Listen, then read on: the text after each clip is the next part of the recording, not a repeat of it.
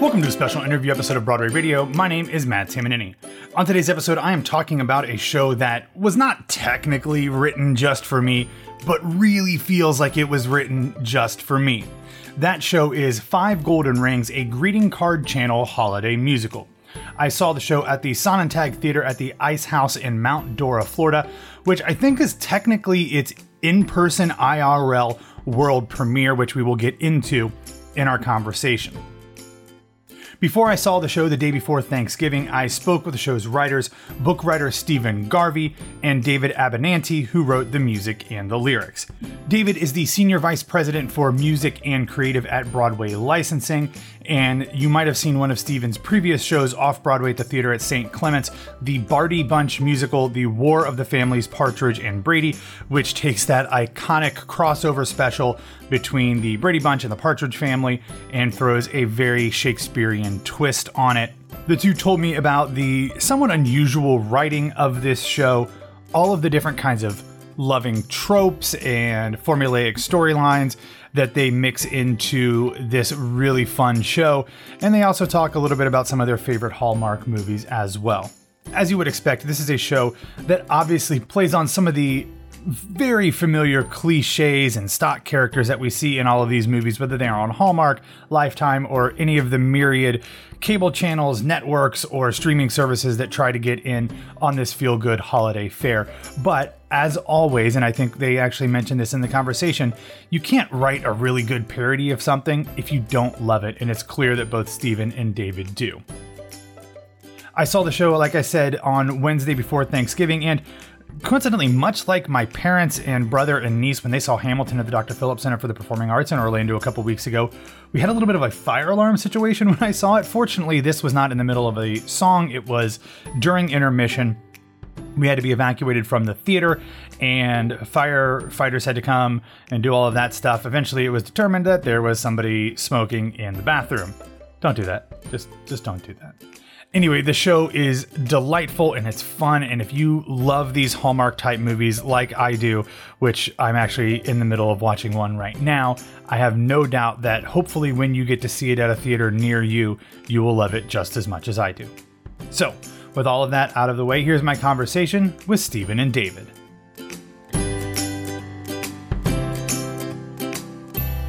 David and Stephen, I want to thank you for talking to me, not just about this show, but during this time of year, the happiest season of the year. And of course, I don't just mean the holidays in general, but the countdown to Christmas movie season, which is my high holy days. So I appreciate you uh, jumping on to talk about Five Golden Rings, a greeting card channel holiday musical.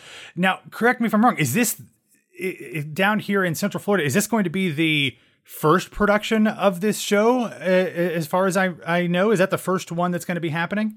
Yeah, it's the first. Uh, it's the first live one. Uh, there was one that was done during the pandemic without an audience and was streamed um, uh, over the internet. But yeah, we're really excited because this is the first time it'll be in front of an audience. And I imagine that something like this, although I'm so used to watching these, you know, cable channel holiday movies by myself on the couch in front of a TV, so there's no audience, but like I imagine with a show like this that is playing on some very well known tropes, that having an audience will almost undoubtedly add to the enjoyment, especially since I imagine that most of the people in the audience will be fans of this genre, this very, very specific genre of holiday movies as well. Oh yeah, that was that was something that uh, we've talked about a lot. How dinner theaters or or any theater that has like a BYOB policy, um, where people could just bring in their own bottles of wine because it really is. It's it's a shared experience at this point.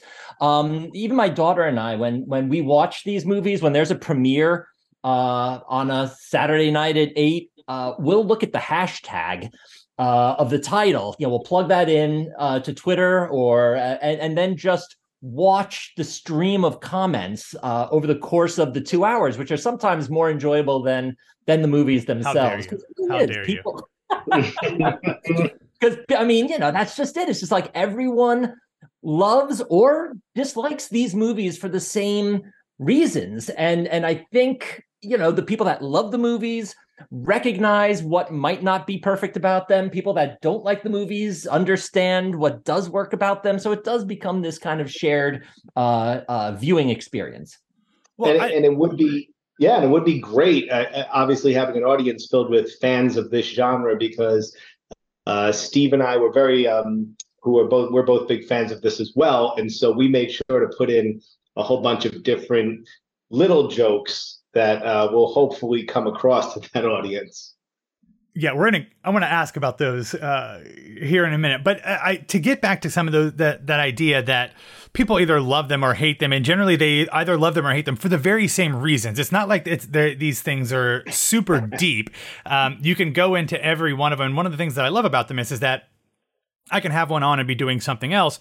And if I zone out to work on something on my computer for a few minutes, I can jump back in and not really have missed a whole lot. Um, so there are these formulas and these uh, these tropes that go into almost all of them, although I think they are trying to vary it up a little bit here, especially this season.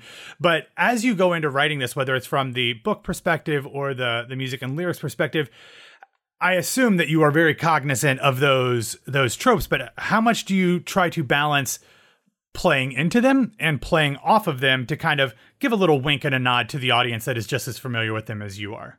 Um, from the book perspective, uh, writing it, I, I mean, my my attitude, my attitude is when you're writing a parody, uh, one of the key rules is that you got to love the subject matter, love the thing that you are parodying. Otherwise, you know, it just comes across as mean spirited and and can get a little lazy. And and honestly uh, parodies like that they wear out their welcome in about 10 minutes. So what we wanted to do was was kind of you know bust on the tropes you know sort of the way you bust on a good friend of yours or a little sibling you know some something you know someone that you, you you can make fun of but at the same time you will defend to the death if you had to.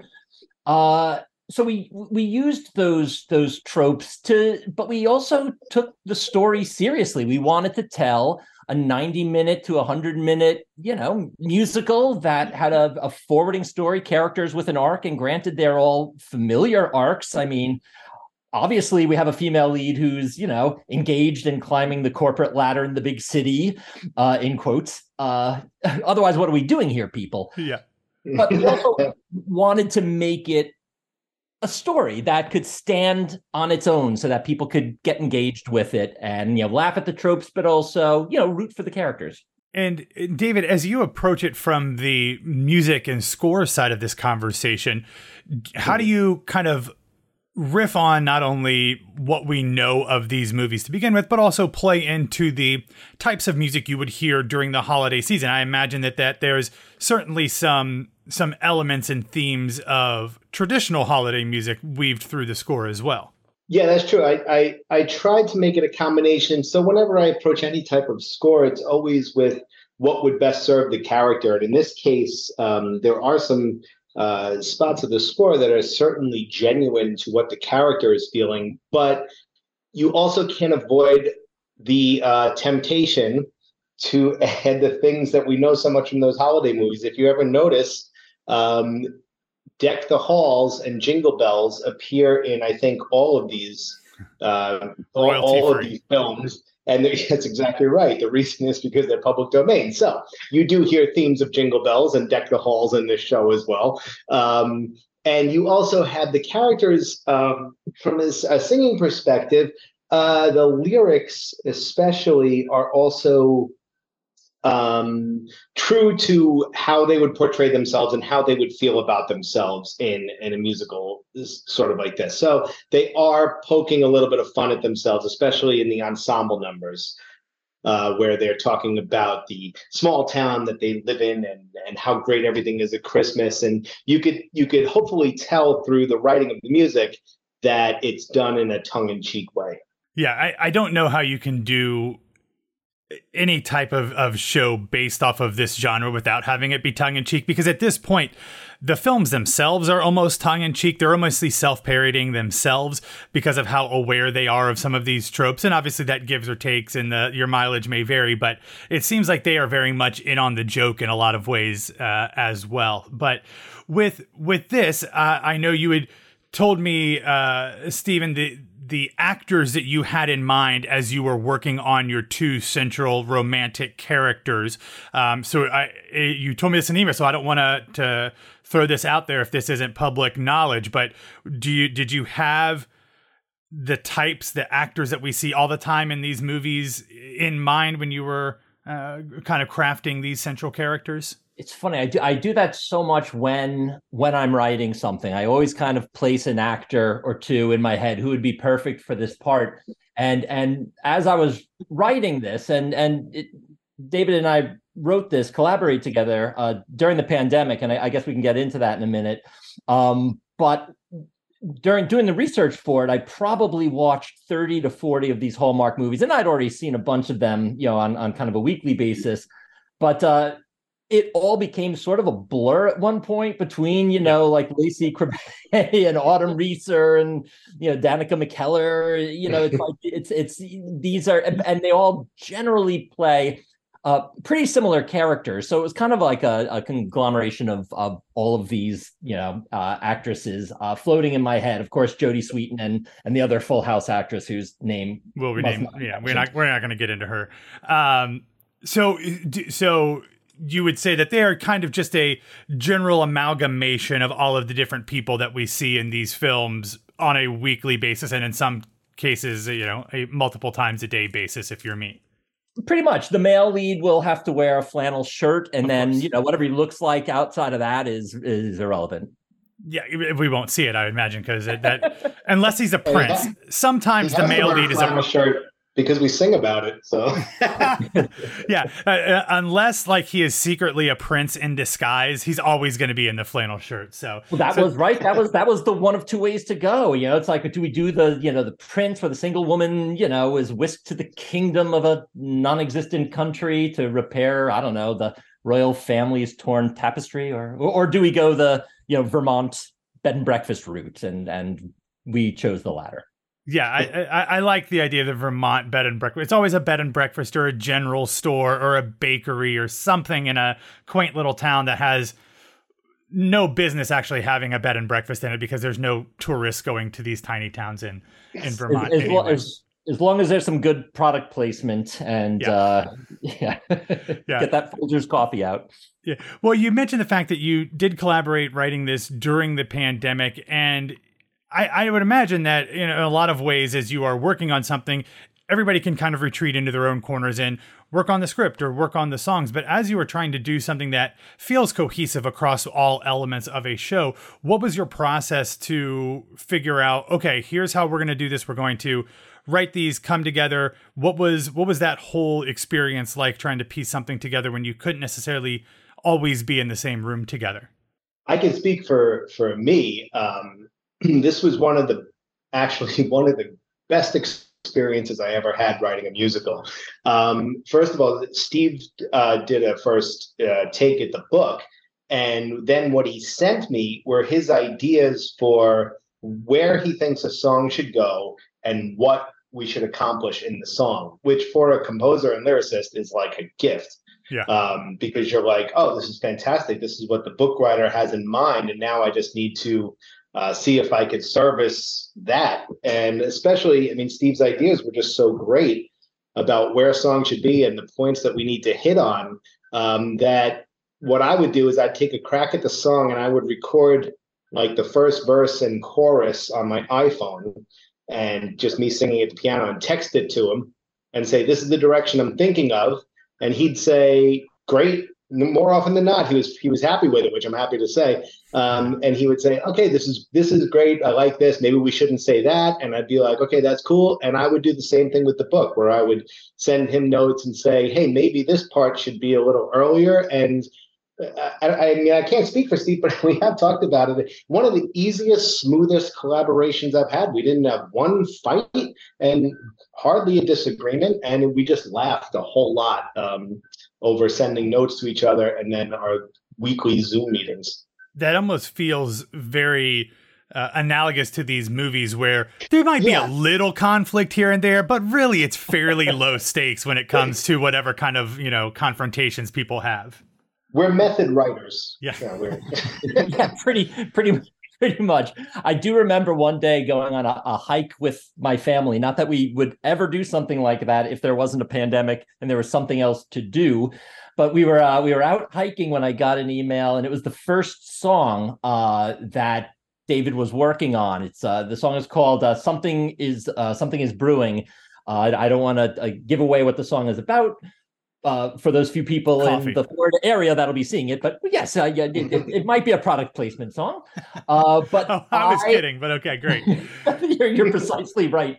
Um, but I couldn't end the hike fast enough. I was like, I wanted to get home. I wanted to listen to it, and it was like, and that was the experience of of working with David on this. Is that every time he would send a song, it felt like you know Christmas morning uh, to to to run with the theme we're going with with the method.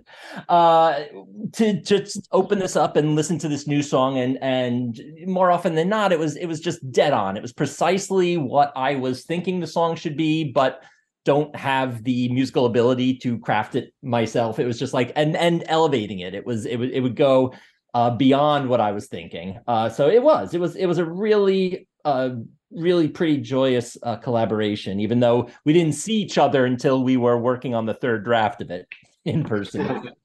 well, you you might not have written this together. Are you? I know you're. I think you're coming down to Central Florida to see the show. Are you going to be able to see the show together finally? Oh, I don't know if I'm going to be able to make it down. I'm oh, trying no. to. It's that between Thanksgiving yeah. and, and, and Christmas period, and and um, there's another show that I'm working on that's happening in London right now.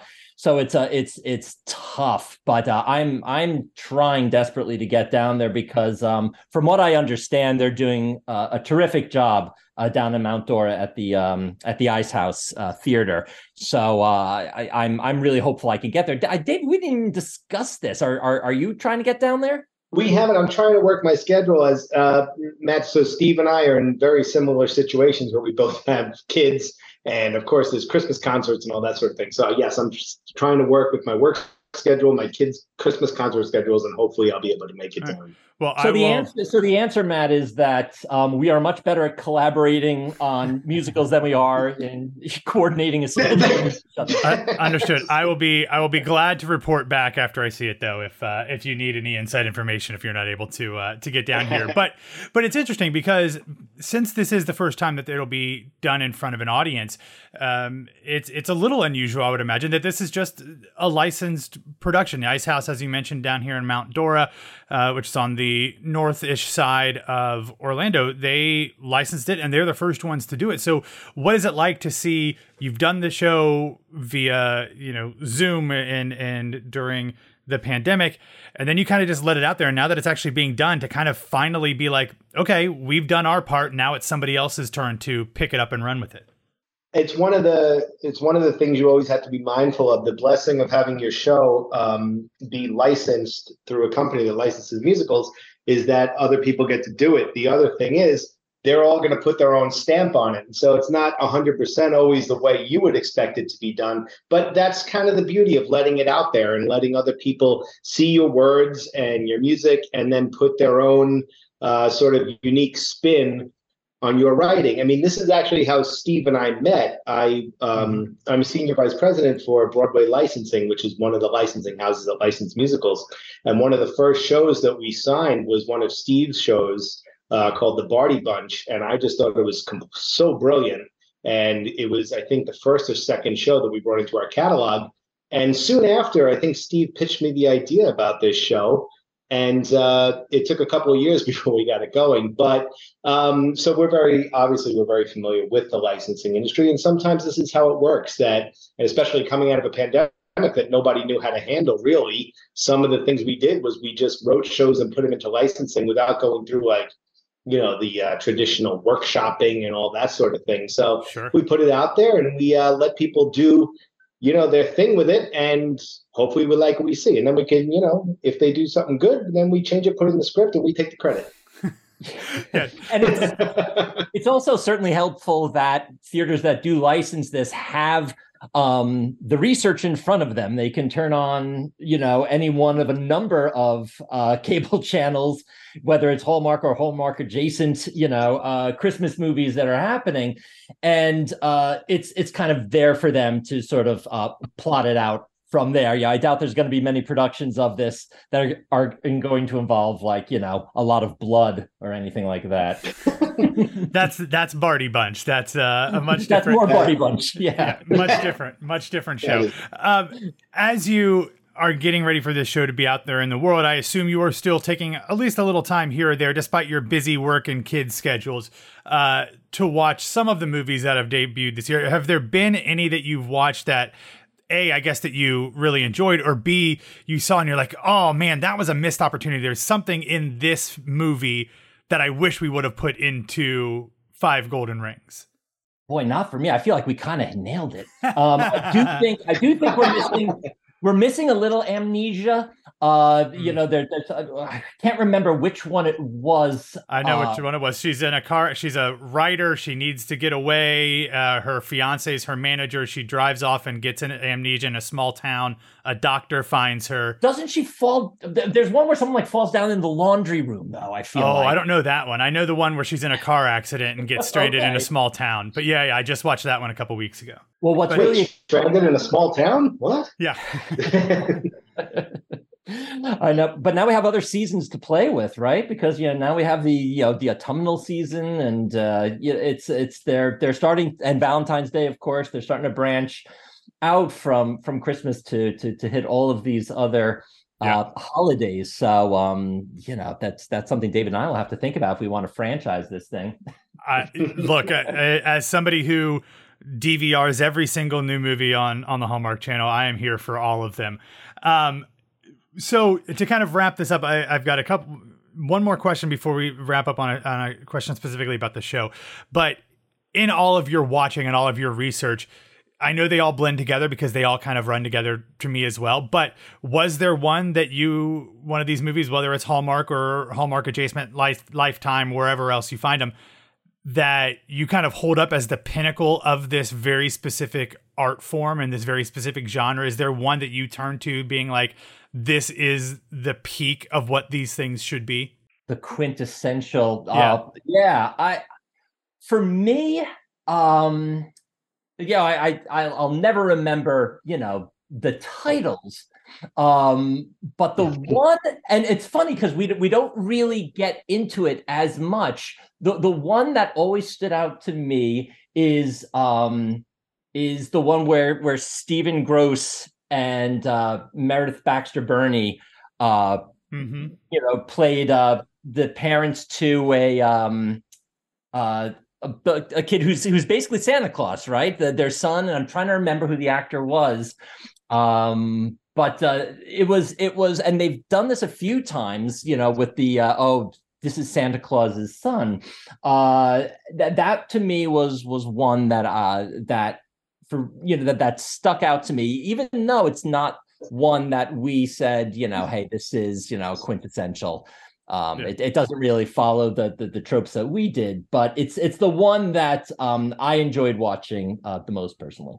Yeah, having Santa actually be like the general store owner or, or something like that. That's that's definitely a trope in a lot of these. Yes. Uh, David, anything stick out for you? Um, many of them because uh, in my in my house they're on on a loop. Uh, like you said, they're just yeah. like on. It's like it's almost like the Christmas tree, and, and you know you have that on. Uh, the one that stands out in my head that I've, I've seen many times and I always loved is uh, the one with Melissa Joan Hart and Dean Cain, where they are broad. Uh, they host a morning show, yeah, right, and then they go to uh, something Christmas broadcast or something like that. Um, and they end up in a small town. And Don't they um, always?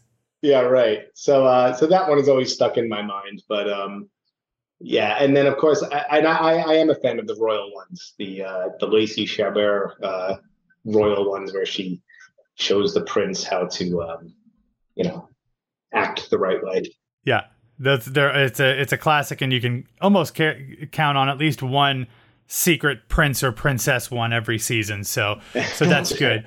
I with all of the fake countries, fake European countries they've come up with though, like I feel like we need to have like a map to show where these places are supposed to be and like right. where they I'm sure they're all you know intermingled by blood somehow all back to like charlemagne or something but uh, that's something that i would like to see. But uh, all right to wrap to wrap up down here uh, five golden rings uh, at the ice house in mount dora running from uh, well as we're recording this on thursday it's the performances start on the 18th on friday and run through december 11th um, of course i'll have a link in the show notes for people who want to take the trip to see it. But obviously, this is going to be fun. It's going to be silly.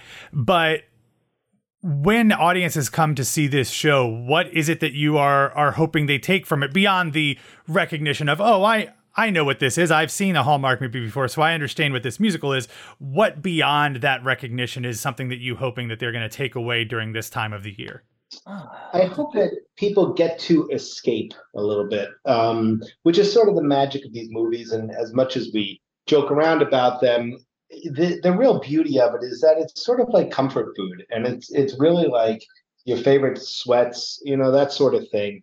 Um, so people people need that.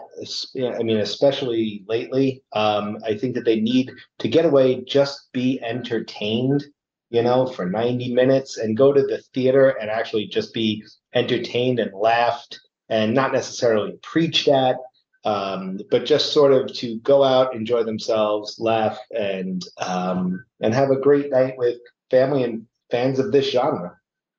Yeah, I, I think it it just falls into like anytime someone goes to Holiday Inn or White Christmas, you know, you're you're you're you're you know paying money to sit down in a theater and be entertained by a you know a holiday themed uh, classic, and I and I, I I think this is an alternative for people who are just looking to see a different show you know with with great music. And i think that's what makes that's what just adds to the experience of you like hallmark movies but here you're actually getting you know some great songs and some dance as well. And it's just a it's just a, a feel good show that hopefully you know, in years, you know, down the line, maybe it'll become like a Rocky Horror thing where people come in knowing exactly what they're getting from this show and they'll bring their own snowballs to throw for the snowball fight. and, you know, it's, uh, it really is it's predictable, but it feels fresh and new at the same time. And I think there, there's a magic when that happens. Yeah, that is very much the general ethos of these films anyway. So having the musical fit right in with that feels perfect. Well,